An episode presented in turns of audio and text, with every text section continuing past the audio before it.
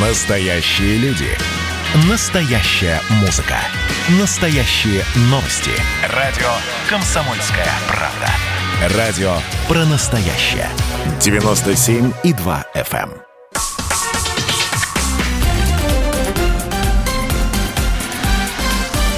Россия в движении. Радио «Комсомольская правда», прямой эфир. Здравствуйте, друзья. Антон Челышев у микрофона. Наталья Агре, член правительственной комиссии по обеспечению безопасности дорожного движения, член Общественной палаты России. С нами сегодня, как обычно, по вторникам в это время. Наталья Валентиновна, приветствую. Добрый вечер. А, Сегодня мы поговорим о глобальной неделе безопасности, которая вот сейчас проходит по всему миру. На а, повестке дня ключевые проблемы а, безопасности дорожного движения общие для всех стран или, если угодно, для большинства стран. И э, сегодня с нами на связи руководитель научного центра безопасности дорожного движения МВД России, полковник полиции Дмитрий Митрошин, один из постоянных экспертов нашей программы. Дмитрий Викторович, здравствуйте. Добрый вечер.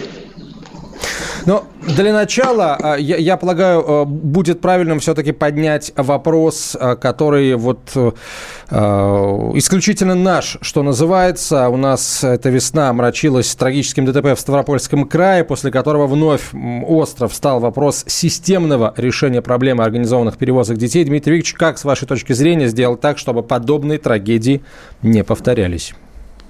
Знаете, я хотел бы сказать, это не только наш вопрос. У нас буквально вот полчаса назад закончилась рабочая встреча с э, руководителем Всемирного, значит, Российского офиса Всемирной организации здравоохранения, здравоохранения, здравоохранения, прошу прощения, Милиты Войнович. Значит, вот она говорит о том, что, к сожалению, проблема вот недооценки опасности, которая представляет дорожное движение, проблема абсолютно, между, абсолютно интернациональная. В той или иной степени эта проблема характерна для всех. Как мне представляется, основная причина вот этой трагедии в том, что можно говорить, конечно, о каких-то частностях, о том, что были нарушены правила перевозки, о том, что, значит, что-то там не согласовали, что-то не сделали, кого-то не проинформировали. Все это правильно, абсолютно правильно, но, как мне мне кажется, здесь предотвратить э, трагедию могло бы, ну, по большому счету, системно только одна вещь. Это понимание взрослыми той опасности, в которую они ставят детей, организуя такого рода перевозку. Вот пришло бы это понимание, взрослые бы сами бы нашли возможность, каким образом сделать эту, эту перевозку безопасной. К сожалению, вот этого понимания не произошло. Поэтому, на мой взгляд, в первую очередь надо работать, надо работать с участниками дорожного движения вообще. Ну и, конечно, то, что касается уже, так сказать, секторально на эти вещи смотреть, в том числе вот с точки зрения перевозки детей. Вот, на мой взгляд, рецепт, так сказать, к успеху. А, спасибо, спасибо, Дмитрий Викторович. А, давайте тогда перейдем к проекту глобальной недели безопасности дорожного движения. Что вообще она такое, эта глобальная неделя? Расскажите, пожалуйста, как часто она проводится? Я знаю, что вот у глобальных, глобальной недели провозглашают определенные цели а, в области безопасности дорожного движения. Как эта цель выбирается? Вот сразу несколько вопросов. Ну, давайте так, история. Значит, э, история глобальных недель, она уходит еще в нулевые годы э, вот этого столетия. Э, идея была такова. Раньше проводились так называемые региональные недели безопасности дорожного движения. Они проводились в регионах Организации Объединенных Наций. Значит, если мне память не изменяет, с 2007 года было принято решение о проведении этих недель уже не на региональном уровне, а на глобальном. В первую очередь задача недели, глобальной недели безопасности дорожного движения – привлечь внимание общественности к тому или иному фактору риска. Я уже как-то говорил, и, наверное, еще раз повторюсь, одна из на мой взгляд, одна из важных, одна из основных причин э, достаточно высокой смертности на дорогах – это причина неосведомленности либо недостаточной осведомленности людей об опасностях. Каждый из нас думает, что это происходит с кем-то, но не с нами. На самом деле происходит с нами, потому что мы все мы в том или ином качестве участники дорожного движения. Так вот, задача глобальной недели – повысить эту осведомленность, причем, еще раз подчеркиваю, речь идет о глобальном уровне, то есть о решениях, которые принимаются на уровне Организации Объединенных Объединенных Наций. Это самая авторитетная, самая крупная международная организация, и вот она, так сказать, в, в сферу своих интересов включила тематику безопасности дорожного движения, и одно из проявлений э, вот этого внимания Организации Объединенных Наций к безопасности движения – это проведение под эгидой ООН вот этих вот самых глобальных недель безопасности. Как правило, тематика которой посвящена та или иная идея, неделя, она выбирается исходя из, ну, наверное, так, наиболее актуальных э, проблем в области безопасности дорожного движения. Там была неделя, посвященная, например, детской безопасности, была неделя, посвященная там уязвимым участникам дорожного движения. Но вот теперь неделя, посвященная значит, э, соблюдению скоростного режима, главным образом в местах пересечения транспортных и пешеходных потоков. То есть, ну и вот подводя итоги, цель недели – пропаганда безопасности дорожного движения на самом, на самом высоком уровне, э, непосредственная направленность, исходя из анализа аварийности, ну и актуальных проблем в области дорожной безопасности на том или ином этапе.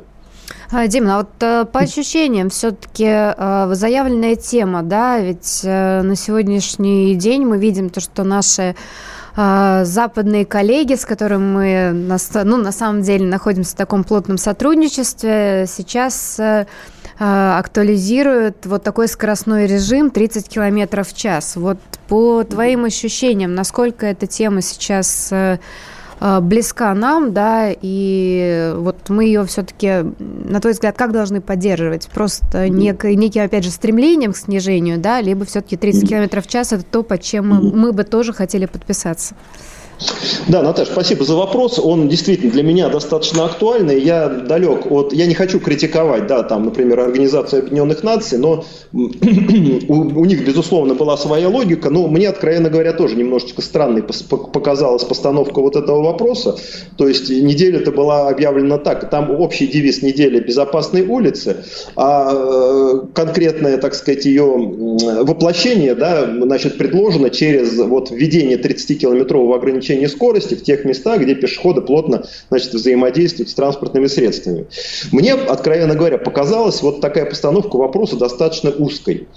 А, на самом деле, сама по себе вот это вот э, такой посыл, он достаточно хорошо известен в мире. Дело в том, что уже, ну, на моей памяти, наверное, лет 15, как э, правительство, как муниципальные органы, как администрации крупных городов ставят себе целевые показатели по значит, э, так скажем, переводу части городской территории в так называемые 30-километровые зоны. Значит, ну, что такое 30-километровая зона? Это зона, где скорость ограни- ограничена на отметке 30 км в час. Почему 30? Ну, потому что считается, что это, в общем, та скорость, которая позволяет минимизировать ущерб в случае соприкосновения транспортного средства с пешеходом. Ну, то есть, если там пешеход и пострадает, то он с очень высокой долей вероятности останется жив, там, ну, и при этом там ущерб ему будет минимальный trabalham. Изначально э, такого рода режим скоростной предлагалось вводить, э, ну, изначально эта инициатива шла из Европы, которая, ну, если мы себе представляем, Наташа, ты хорошо, хорошо точно представляешь, что такое старая Европа, да.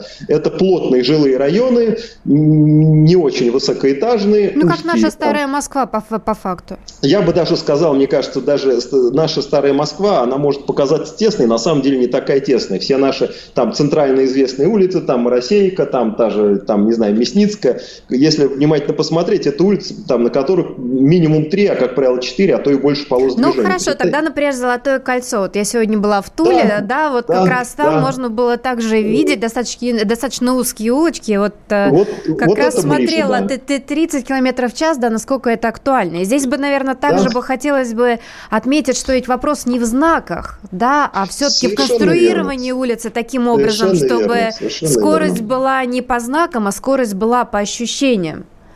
Совершенно верно. Я, я к этому веду. Очень, ты очень хорошие слова подобрала. Я тоже, я над этой, так сказать, темой достаточно давно размышлял. Да, ты очень хорошие слова подобрала. Да, именно, что скорость по ощущениям. То есть, когда водитель, может быть, может быть водителю и не надо ставить ограничение 30 км в час, но просто условия таковы, что он сам не захочет ехать быстрее. Так вот, еще раз, вот, ну, возвращаясь да, к истории вопроса. Изначально эта тема родилась в Европе. Ну, еще раз говорю, для условий плотной городской застройки старой Европы, да, такой классической старой Европы, это действительно действительно было достаточно актуально. Поэтому, ну, такие там города, как тот же Брюссель, как, на, на, на, насколько я знаю, Амстердам, еще ряд городов ставили прям конкретные целевые показатели. Там, к такому-то году столько-то процентов городской территории должны, значит, ехать там не быстрее 30 км в час. Например, для Москвы это, на мой взгляд, ну, излишне, конечно, жесткая мера. Москва изначально идеологически была построена по другим принципам, другая история ее появления. Тут более широкие улицы, тут много скоростных магистралей. Конечно, вот такое, такие планы и такая постановка вопроса, на мой взгляд, она ну, из, избыточна. Вот, поэтому мы, в общем-то, и приняли решение, обсуждая с коллегами вот эту тематику, все-таки расширить несколько, так сказать, вот эту цель недели для нашей страны и вообще говорить об, э, ну, не только об ограничении, а об установлении и соблюдении скоростного режима в населенных пунктах. Вот мы таким образом решили чуть пошире на эту проблематику посмотреть. Вот в такой постановке вопроса, как мне кажется, она абсолютно имеет право на существование. Учитывая, что скорость у нас, ну, это общепризнано не только в нашей стране, а во всем мире, это, а, а, пожалуй, основной фактор риска, который ведет, ведет к смертности. Либо прямо, либо опосредованно, но скорость, ну, причина большей части всех бед на дорогах. Но при этом мы же прекрасно понимаем, что на сегодняшний день у нас есть прекрасный ресурс в виде знаков 5-20 км в час, да, 40 км в час, как некая рекомендуемая скорость, да, либо просто ограничение по скорости, которые любой город, любое, любое село может выставить, да, по согласованию, собственно, с, со службами госавтоинспекции. То есть, скажем так, не, не обязательно снижать общий скоростной режим по, все, по всему городу, да, Совершенно это можно верно, сделать конечно. абсолютно технически. Конечно. Давайте сейчас сделаем паузу, друзья. Я вижу, что у Дмитрия Викторовича есть что сказать на это, да, на эту э, реплику Натальи Агре. Э, через несколько минут, друзья, мы продолжим. И ваше мнение, конечно, нам тоже очень интересно. Я вижу, что вы уже пишете в WhatsApp на 967 200 ровно 9702. Пишите, мы обязательно ваши сообщения зачитаем в прямом эфире.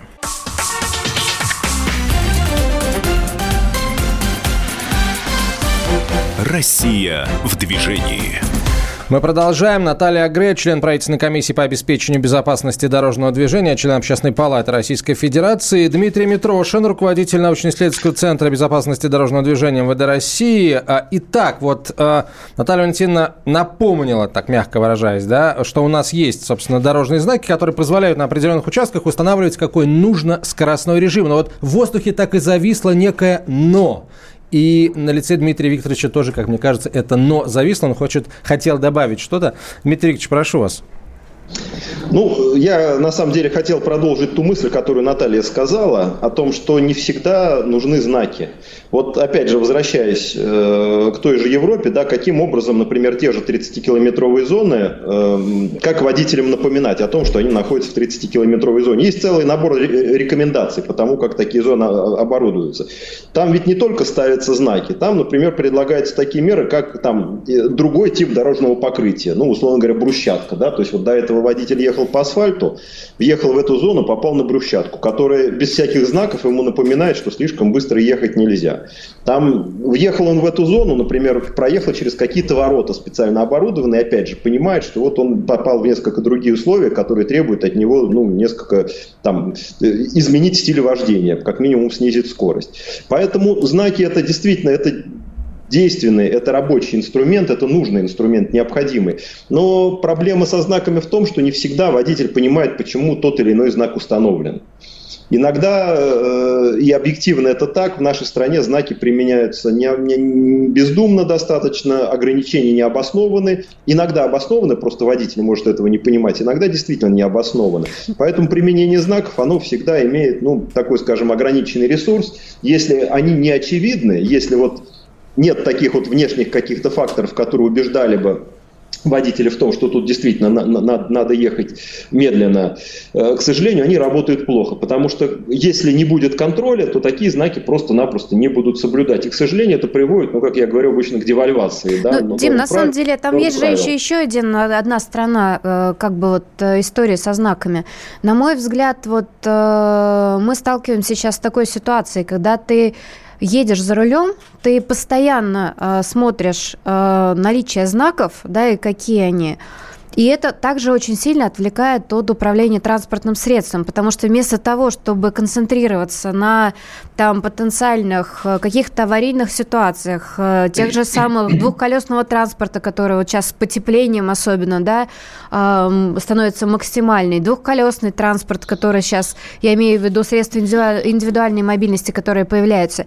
И вообще сейчас для водителя максимальная задача быть сконцентрированным на дорожной ситуации.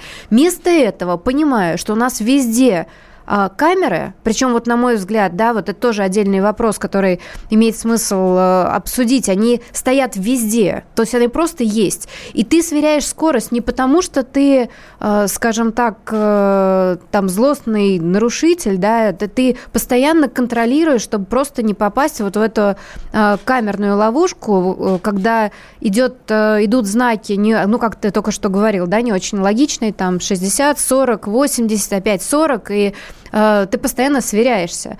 И не стоит ли все-таки рассмотреть, э, может быть, и вообще как-то пообсуждать, что все-таки как у наших западных коллег, да, уж кое сегодня мы обсуждаем все-таки международное сотрудничество, да, все-таки вот э, вернуться к концепции, то, что камера это не просто камера фото-видеофиксации, это камера безопасности, значит, устанавливаться она должна в том месте, где, собственно говоря, есть дорожно-транспортные происшествия, действительно обстановка, ну, потенциально опасная для участников дорожного движения.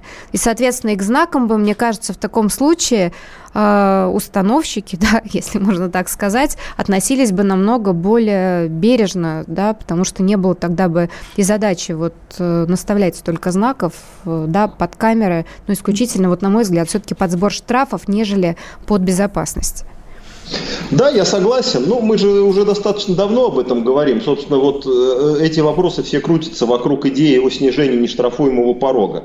Мы же ведь с самого начала говорили о том, что, ну, по большому счету, да, наверное, стоит над этим подумать. Но главным условием для пересмотра вот э, этих вопросов все-таки должна стать такая масштабная ревизия улично-дорожной сети на предмет обоснованности существующих ограничений. Потому что, да, как вот мы уже, какой раз и я там, и ты повторяешь о том, что зачастую знаки совершенно необдуманно установлено, совершенно непонятно из каких соображений.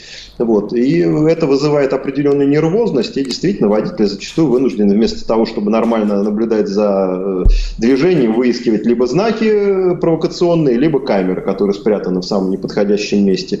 Конечно, это все это комплексный вопрос, который нужно решать именно так. Дмитрий Викторович, а, а вот что мешает, с вашей точки зрения, как э, специалиста по науке да, в области безопасности дорожного движения, что мешает мешает э, провести эту самую ревизию по всей стране э, обоснованности дорожных знаков и... И обоснованности камер, кстати, вот все Обоснованности вообще всего, да, что э, регулирует скоростной режим и насколько вообще сложно это, это, это сделать, как это сделать, как это надо делать? Ну, смотрите, по законодательству того, что не хватает, э, если мы говорим про роль госавтоинспекции, если в этом смысле, то тут э, госавтоинспекции просто не хватает соответствующих полномочий. Наверное, этим госавтоинспекция и не должна заниматься. Тут э, правильнее говорить о... Дело в том, что вопрос организации дорожного движения э, по закону целиком, пол, целиком и полностью возложены на владельцев автомобильных дорог. То есть сам владелец автомобильной дороги должен решая вопросы организации дорожного движения, в том числе определять скоростной режим. И более того, владелец дороги несет еще ответственность за состояние, ну не ответственность, а точнее так, он, он, он обязан э, собирать данные о состоянии аварийности на принадлежащих ему, ему дорогах. Владельцев у нас там порядка полутора миллионов автомобильных дорог в нашей стране. Все они кому-то принадлежат. Тут достаточно большое многообразие и форм собственности, и, собственно, субъектов, которые ими владеют от Российской Федерации, значит, через э, Федеральное дорожное агентство и госкомпанию Росавтодор, которые, соответственно, за федеральные там, и за платные дороги отвечают, до, до региональных дорог, межрегиональных дорог, субъектовых дорог, э, дорог, принадлежащих муниципальным образованиям. То есть до, до, достаточно большой вот такой спектр и владельцев, и самих дорог, дороги разных категорий, дороги не всегда находятся в, нормативном состоянии. То есть э, координация вот этой деятельности, на мой взгляд, представляется, ну, наверное, это одна из основных причин, по которым вот, вот такой вот всесторонний масштабный аудит улично-дорожной сети на предмет обоснованности установленных ограничений на сегодняшний момент пробуксовывает. Хотя, ну, в общем-то, безусловно, в плановом порядке эта работа ведется. Если толковые, так сказать, руководители вот, эксплуатирующей организации, которые, ну, нанимается, как правило, да, владельцем дороги, потому что ну, не, не, чаще все-таки не сам он э, занимается эксплуатацией. Ну вот будет зависеть от конкретных персоналей, от опыта, от подготовки, от наличия соответствующего образования. Это, откровенно говоря, тоже такая достаточно серьезная проблема, потому что узких специалистов, глубоких специалистов в области безопасности движения, в области организации дорожного движения, к сожалению, среди вот дорожно-эксплуатирующих организаций очень немного. Дим, ну, на последней же правительственной комиссии было вынесено нам предложение о том, чтобы обратно как раз включить э, госавтоинспекцию в согласование, установку знаков. Вот э, все равно, мне кажется, учитывая, что госавтоинспекция является организацией, которая отвечает за безопасность, да, если, как бы, опять же, ссылаться и к твоим словам, то все-таки э, именно скоростной режим является одним из э, основных факторов риска, то, мне кажется, все-таки это было бы абсолютно логично, что те специалисты, которые планируют дорогу, в результате приходят в госавтоинспекцию, да, за подтверждением там правильности установок, установки этих знаков. А, просто если, если не вы, да, то получается, одни планируют инфраструктуру, да, другие за нее отвечают. Ну, как бы логика здесь где? Ну, правильно, речь-то как раз и идет о том, что вопросы безопасности, их надо планировать даже не только на э, этапе э, строительства дороги, да, и там реконструкции или ремонта или содержания. Вопрос вообще безопасности дорожного движения надо планировать э, на этапе планирования самого города. То есть вот почему там, например, Москва в этом смысле достаточно нетипичный пример. Потому что у нас фактически скоростная магистраль, это там третье транспортное кольцо, по всем параметрам подходящие под именно такую дорогу, да, хорошего достаточно уровня, тем не менее проходит практически по центру города. По идее, конечно, такого быть не должно. Нечего делать вот таким магистральным дорогам там в центральной части города. Ну, к сожалению, тут, да, в Москве уже изменить нельзя. Так же, как и ты говоришь о том, что, ну, э, функции согласования проектов организации дорожного движения, вообще мероприятий по организации дорожного движения, они, конечно, там, даже если придут в госавтоинспекцию, мы все равно решим только часть вопросов, потому что как быть с теми дорогами, на которых уже движение организовано и органи организовано, откровенно говоря, плохо. Да, они э, ждать следующей реконструкции, да, там, ждать следующего ремонта, да, для того, чтобы, так сказать, пересогласовать этот проект и высказать свои замечания.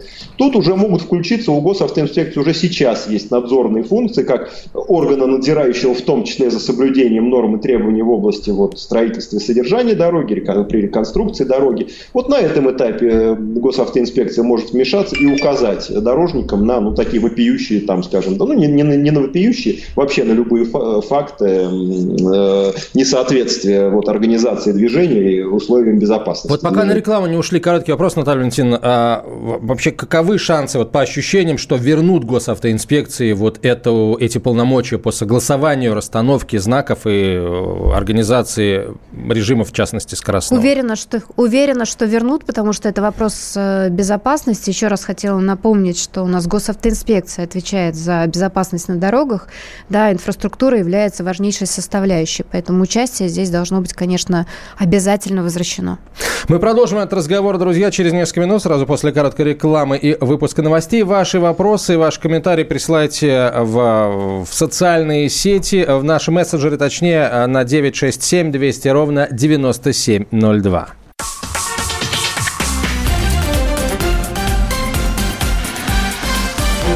Россия в движении. Мы продолжаем, друзья, э, разговор сегодня о глобальной безопасности, глобальной неделе безопасности дорожного движения. А, конечно, в первую очередь нас интересует решение проблем безопасности на наших дорогах. Наталья Агре, член правительственной комиссии по обеспечению безопасности дорожного движения, член Общественной палаты России, ведущая программы и наш эксперт сегодня, руководитель научного центра безопасности дорожного движения МВД России, полковник полиции Дмитрий Викторович Митрошин. А, вот мы начали с этих самых 30 км в час. Дмитрий Викторович, а, а вот это снижение, а, в, пусть в европейских городах, на определенных участках скорости до 30 км в час, насколько эффективным оказалось или оказывается, если сейчас какие-то города вот переходят на этот режим? Э, ну, я не могу, у меня сейчас в руках с собой нет, конечно, статистики. При желании ее можно найти, но судя по тому, что этим занимаются уже много, в общем-то, лет, ну, по всей видимости, администрации городов ну, убеждены в том, что эта мера действительно эффективна. Ну, на Главное, самом деле, чтобы... я вот, э, честно говоря, глядя на статистику прошлого года, и которая опубликована была по, ну, вот опять же, если брать Европу, да, которая, в общем-то, является, наверное, одним из самых проактивных э, таких вот э, э, инициаторов да, по различным направлениям. Я могу сказать, что ситуация это в Европе с дорожно-транспортными происшествиями не очень. И мне кажется, что это просто еще одна инициатива, которую пытаются там поддержать и запустить, да, ну, скажем так, объединив усилия, потому что все-таки, если вспомнить э, первую министерскую конференцию в 2009 году, да, там было заявлено то, что вот э, в мире а, происходит миллион триста дорожно-транспортных происшествий, и нужно вот за 10 лет их сохранить, сократить на 50%. Вот в Российской Федерации мы по-моему, достигли достаточно хороших результатов. У наших коллег э, как раз э, западных э, стагнация. Более того, сейчас есть даже такой тренд на увеличение. Вот, поэтому, не знаю, мне кажется, это просто еще какая-то очередная история с популяризацией и попыткой спасти ситуацию, которую, в общем-то, не очень коллегам удается взять под контроль. Кстати, а что по этому поводу говорила сегодня Милита? Милита Вунович, официальный представитель Всемирной организации здравоохранения в Российской Федерации, я слушателям напомню. Дмитрий, Милита, пожалуйста. Милита говорит такую вещь, наверное, может быть, не очень, так сказать, дипломатически политкорректную, что в отношении дорожного движения демократии быть никакой не должно. Точно так же, например, как в отношении вопросов э, ну, в разрезе там, того же ковид. То есть не надо обсуждать принятые решения на государственном уровне, надо их исполнять. Вот. Ну, э, то, о чем, Наташа, ты говоришь, я, ну, наверное, один из редких случаев, когда не совсем с тобой соглашусь. В Европе-то как раз все хорошо с безопасностью движения. Я Другой про снижение, вопрос... я про снижение, ну, потому что у них рост. Да. Про динамику, да. Они, собственно, так сказать, также сливки сняли уже много лет назад, потому что ну, мы, мы же помним, да, что, в принципе, такую системную работу по повышению безопасности движения Европа начинала когда? Так, так, тогда же, когда у них уровень автомобилизации был примерно такого же уровня, как у нас сейчас. То есть это так, ну, примерно там 70-е, 80-е годы. В разных странах по-разному. И вот к этим показателям, которые, ну да, действительно, на сегодняшний момент лучше, чем у нас, намного лучше, чем у нас. Но к этим показателям они шли там по 20 20, по 30, иногда и больше лет. Ну вот, поэтому нам этот путь, конечно, надо проделать за более короткий период, но благо у нас перед глазами есть их опыт. Ну, на мой взгляд, э, идея с ограничением скорости, как я уже сказал, ей уже ну, на, на моей памяти совершенно точно больше 10 лет. То есть тогда, когда еще э, прогресс в Европе был достаточно эффективен, они, тем не менее, вот этим путем шли и, собственно, продолжают сейчас идти. Ну, еще раз говорю, я так думаю, у меня перед, перед, перед собой цифр конкретных нет, но я так думаю, учитывая, так сказать, их вот настойчивость в, в, в движении в этом направлении, ну, наверное, все-таки результаты какие-то есть. Ну, снижают себе и снижают. Я бы, наверное, хотела здесь перейти к очень популярной тоже теме и у нас э, в России, да, и, собственно говоря, у наших западных коллег, которые до сих пор оставляют очень э, такой Э, большую, большую, наверное, территорию для обсуждения. Это средства индивидуальной мобильности, которых становится в городах все больше. Вот с начала этого года мы, в общем-то, невооруженным глазом видим, какое количество прокатов э, сегодня, ну, фактически они прям вырастают, да, на улицах городов, причем не только э, столичных, да, по, по факту по всей России. И, к сожалению, я, происшествий больше И происшествия, становится. да. При, при этом, если раньше они были все какие-то, ну, как-то их, не, может быть, замалчивали, может быть, не, не так их было много, то сейчас вот каждый день, да, в средствах массовой информации в первую очередь страдают пешеходы. А у нас, если я правильно помню, закон разрабатывался, разрабатывался, очень много согласований проходил, э, оставались такие некоторые недовольные, включая меня там по ряду пунктов, но, скажем так, так его принятие отложено. Вот э, какие есть мысли по этому поводу? Все-таки э, удастся ли его сдвинуть, да, и подтолкнуть? И вообще, вот что делать с этой тенденцией? Потому что хотела бы напомнить нашим уважаемым слушателям, что на сегодняшний день средства индивидуальной мобильности – это все-таки э, участие в дорожном движении как пешеходов, которое, в общем, получается не сильно регламентировано. Ну, я скажу такую вещь. Значит, я, поскольку сам, в общем, принимал достаточно активное участие в разработке вот этого проекта постановления правительства, при всем при том, я все равно остаюсь при мнении, что, ну, по большей части это такой, знаете, общественный запрос на вот правовое регулирование. К сожалению, очень многие, так сказать, представители, ну и и масс-медиа, и зачастую политики, ну, просто спекулируют на этой теме. Вроде бы это все видят, вроде бы Согласна. это у всех перед, перед глазами. Откровенно говоря, какой-то глобальной проблемы на сегодняшний момент, э, значит, с безопасностью вот этой категории участников дорожного движения сейчас нет. Вот так уж совсем откровенно говоря. То есть э, там погибшие, если и есть, они реально в единицах, там по пальцам одной руки можно сосчитать в год. Это, конечно, тоже много, но по большому счету это не из-за э, эта проблема как раз в меньшей степени связана с недостатком правового регулирования. Мы-то, когда э, у нас, собственно, была передача, да, уже на эту тему, я просто сейчас, наверное, вынужден буду повториться, ту, ту фразу, которую сказал, что задача, на самом деле, вот этого проекта, проекта поправок в правила дорожного движения, она была создать такие правила, которые были бы удобны всем участникам дорожного движения и в первую очередь пользователям, самим, э, самим пользователям средств индивидуальной мобильности. Вот изначально направленность была такая, потому что понятно, что каждому там самокатчику ты инспектора э, дорожно-патрульной службы не поставишь, более того, он ездит там в парках, он ездит по тротуарам, там, где, в принципе, так сказать, вне зоны э, действия значит, наших сотрудников, вне, вне, вне, вне компетенции госавтоинспекции. Понятно, что навести вот порядок чисто такими полицейскими методами ну, практически невозможно. Поэтому задача была создать некие удобные, общие, удобные правила. И по большому счету, вот мы сейчас, работая над этим документом, пришли к выводу, что, собственно, ну вот тот формат, так скажем, пользования средствами индивидуальной мобильности, который существует на сегодняшний момент, ну, он по большому счету близок к тому вот, ну, наиболее, наверное, оптимальному варианту. Да, там есть какие-то вопиющие случаи, да, это там безобразно, когда человек на электросамокате там едет 80 км в час там по третьему транспорту транспортному кольцу, там, да еще и в левом ряду. Я да, бы сказала, это... более безобразно, когда он двигается со скоростью даже 15 км в час по тротуару, там, где идут пешеходы. Э, это это все правильно, с одной стороны. С другой стороны, тут надо брать во внимание еще вот какой аспект. Если человек имеет голову на плечах, то в условиях плотного пешеходного движения он не будет ехать даже 15 км в час. Прежде всего сработает инстинкт самосохранения. Потому что вот в отличие от проблемы наезда на пешеходов обычными транспортными средствами, пользователь электросамоката понимает, что в случае столкновения с пешеходом, он пострадает как минимум не меньше, чем пешеход, а скорее всего больше. Потому что ну, пешехода, грубо говоря, он просто собьет, он упадет на месте, а самокатчик обладает еще изрядной кинетической энергией. После даже своего упадения он еще несколько метров пролетит по асфальту, непонятно, куда он там ткнется головой. То есть поэтому, ну я бы так из реалий исходил, понимаете, у нас зачастую вот так, да, у всех перед глазами вот эти ролики с YouTube о том, как кто-то там по третьему транспортному кольцу на бешеной скорости несется, кто-то пешеходов сбивает. Ну, давайте это отдельные все-таки маргинальные такие, так сказать, представители общественности, представители пользователей. Все-таки основная масса людей, она, ну, адекватно представляет все опасности, которые связаны с использованием средств индивидуальной мобильности, ну, и старается в первую очередь обезопасить себя. Поэтому, еще раз говорю, на мой взгляд, при, проблема, она есть, она безусловно есть, и действительно правовое, правовое регулирование напрашивается. Нужны какие-то общие такие удобные правила для передвижения, но не стоит из этого делать, знаете, такую вот прям глобальную проблему проблему, которую нет, вот там сию секунду надо решать.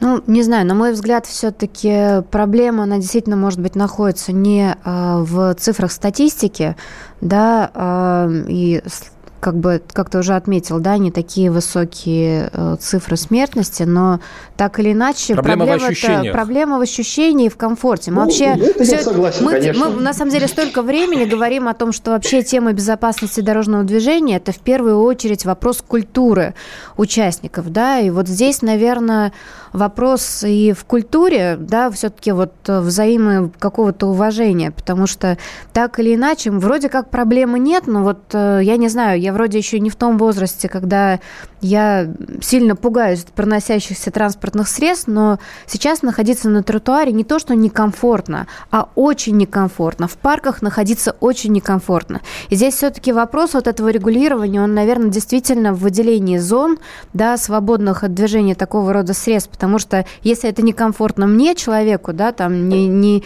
не сильно старше за 40, насколько это может быть некомфортно мамам с маленькими детьми или пожилым людям? То есть какая-нибудь, ну вот э, просто даже представить себе, да, там человека преклонного mm возраста, мимо которого пролетают, все равно пролетают, даже я говорю, скорость 10-15 км в час, это, ну, это высокая скорость, даже когда мимо нас бегут, это некомфортно.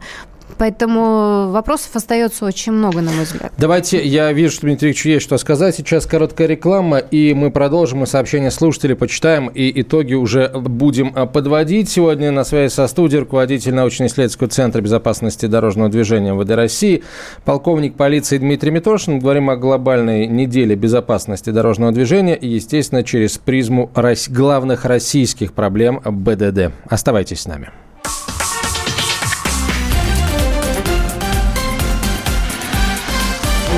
Россия в движении.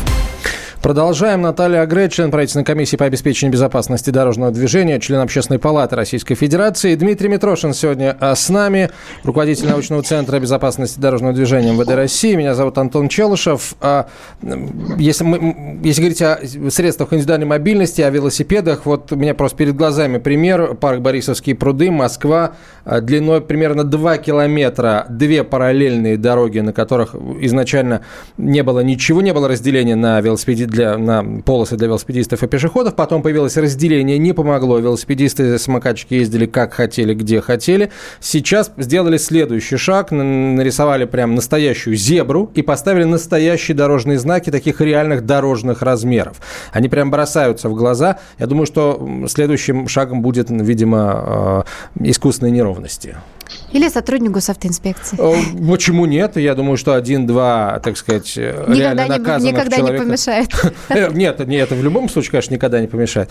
А... Ну и все-таки мы говорим про международные тренды, да, вот э, все-таки если ориентироваться на наших западных коллег, то таково, каково мнение у, у них? Посредством индивидуальной мобильности, да, Дмитрий Викторович? Ну, мнения единого нету на самом деле. И, собственно, э, каждая страна сейчас... На самом деле уже во многих странах приняты законы, либо законы, либо правила дорожного движения, которые, либо изменения вот в эти законы, которые регулируют тем или иным образом э, вот этот вот э, движение вот, вот этой категории участников дорожного движения. Опыт очень разный опыт такой совершенно, я бы сказал, разноцветный, его к единому шаблону привести, к сожалению, невозможно. Значит, мы на площадке Европейской экономической комиссии ООН, ну, на протяжении там последних, если мне память не изменяет, полутора, или, наверное, лет уже, собственно, пришли к, к необходимости обсуждения вот этой темы и вынесения то ли подготовки неких, э, некого международного нормативного правового акта, ну, скорее всего, это будут поправки в Конвенцию о дорожном движении, то ли о разработке неких и даже скорее именно этим путем мы пойдем, о разработке неких рекомендаций к странам по обеспечению безопасности пользователей средств индивидуальной мобильности. Сейчас, как бы, ну, по большому счету, такой начальный этап работы. Идет этап накопления информации об опыте разных стран. Э, этап систематизации вот этого опыта и попытки выйти на ну, некие общие, скажем так, точки соприкосновения, да, то есть то, в чем страны зашлись э, во мнениях в том, что это однозначно эффективно. Пока что вот я, ну не то чтобы скептически смотрю на эту работу, то есть пока что я вижу слишком разнообразную вот такую политику в отношении регулирования средств индивидуальной мобильности. Где-то можно по тротуарам, где-то нельзя, где-то только по велосипедной инфраструктуре, где-то не, где-то вообще запрещено, да, где-то есть ограничения скорости, где-то одни, где-то другие, где-то их вообще нету, там, где-то нужна регистрация, где-то нужна страховка. То есть пока что вот, если опять же смотреть в широком спектре вопросов, да, безопасности дорожного движения, не, не только вот чисто там ПДД, да, и все, а и смежные не, не, не, некие сферы, да, то там такое очень разношерстное на самом деле регулирование правовое, и вот привести его к общему знаменателю, я уже сейчас понимаю, будет непросто. Но работа это начата, и я думаю, что в том или ином виде, так сказать, она приведет, э, она принесет свои результаты, какие-то, скорее всего, скорее всего, повторюсь, это будут некие международные рекомендации по повышению безопасности этой категории участников движения. Ну, а возможно, когда-то в будущем будут и в конвенцию о дорожном движении внесены необходимые изменения, вот как раз э, с той же целью повысить безопасность. А, Дмитрий Ильич, у нас не так много времени. Давайте тогда по ключевым проблемам еще пробежимся. Каков международный опыт в, в, в их решении сейчас? Есть ли какие-то на слуху э, эффективные практики? Ну вот, что далеко ходить, проблема отвлечения за рулем, которую мы с прошлого года активно обсуждаем, которую пытаемся решить. Да, это совершенно верно. Это одна из проблем, стоящих, стоящих на международной повестке дня.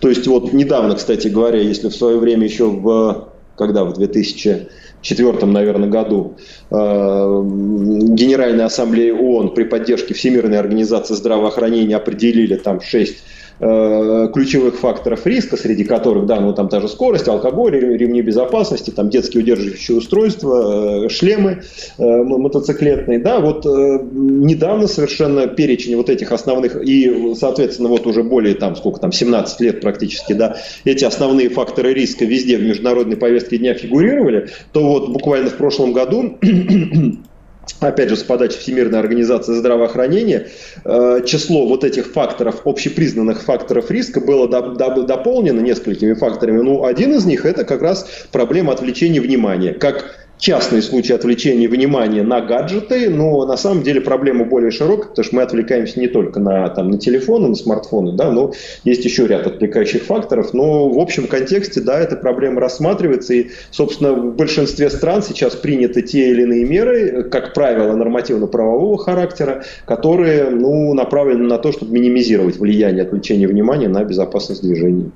Сообщение почитаем. Давайте почитаем. А, а, слушатель пишет, в Англии езда на самокатах в общественных местах запрещена, и это правильно. Я не знаю, запрещена ли, поэтому... Запрещена, запрещена, причем и на велосипедах уже достаточно давно. Вот как. Интересно. Так, э, дальше пишем. Главная, э, главная причина смертности, высокой смертности на дорогах – это отсутствие разделения встречных потоков и нерегулируемые пешеходные переходы на загородных участках дорог, пишет слушатель откуда? Из Ростовской области. Э, так, дальше. Надо провести ревизию знаков, потому что многие из них установлены незаконно, пишут из Башкирии. Так, э, объясните, почему э, путешествуя по Европе не зная языка, нигде не заблудишься, ни одного штрафа не притащишь, зато э, путешествуя по родной стране, в общем, обеднел на многие тысячи рублей, пишет слушатель из Саратовской области. Вот из Европы пишут, из Литвы, если водитель не понимает знак, значит, это не водитель. Почему вы постоянно обсуждаете изменения ПДД, есть рядом Европа, почему не применить общеевропейские требования? В населенных пунктах в Евросоюзе 50 км в час ограничения скорости, скорости. Почему у вас 60 плюс еще 20 тех самых ненаказуемых? Задается вопросом житель Литвы. Так, э, ну, пожалуй, еще одно сообщение о, о том, что главная причина высокой смертности в отсутствии разделительных барьеров встречных, ну так вот слушатель это назвал, встречных э, полос. А, ну, кстати, я, может быть, еще вернулась э, к беседе с, с Мелитой Войнович, да, учитывая, что она еще и руководит организацией э, Всемирной организации здравоохранения. Обсуждали ли вы вопрос допуска водителей до управления транспортными средствами? Это сейчас тема крайне на повестке, да, вот были ли какие-то тезисы с ее стороны? Ну, нет, сегодня у нас немножечко другая тема разговора была. Эту тематику конкретно сегодня не обсуждали. Но вообще, да, водительская компетенция, конечно, это, так сказать, один из краеугольных камней, на которых строится безопасность движения. Поэтому, ну, этот вопрос всегда, так сказать, э, мы держим в уме независимо от того, говорим мы о нем сегодня или нет. Ну, сегодня мы о нем не говорим, но не так давно мы этот вопрос поднимали, и, я полагаю, поднимем еще не раз. Главное, чтобы не было, знаете, очередного какого-то негативного повода об этом говорить. Пусть уже давайте по, по позитивным каким-то поводам а, собираться. А, а, на этом все на сегодня. Друзья, спасибо большое. Мы говорим Дмитрию Викторовичу Митрошину, руководителю научно-исследовательского центра безопасности дорожного движения ВД России, одному из постоянных экспертов э, программы «Россия в движении», полковнику полиции. Наталья Агре, постоянная ведущая, член правительственной комиссии по обеспечению безопасности дорожного движения, член общественной палаты Российской Федерации. Меня зовут Антон Челышев. Удачи вам в дорогах, друзья. Не упускайте главного, следите за знаками из красной мрежи. Россия в движении.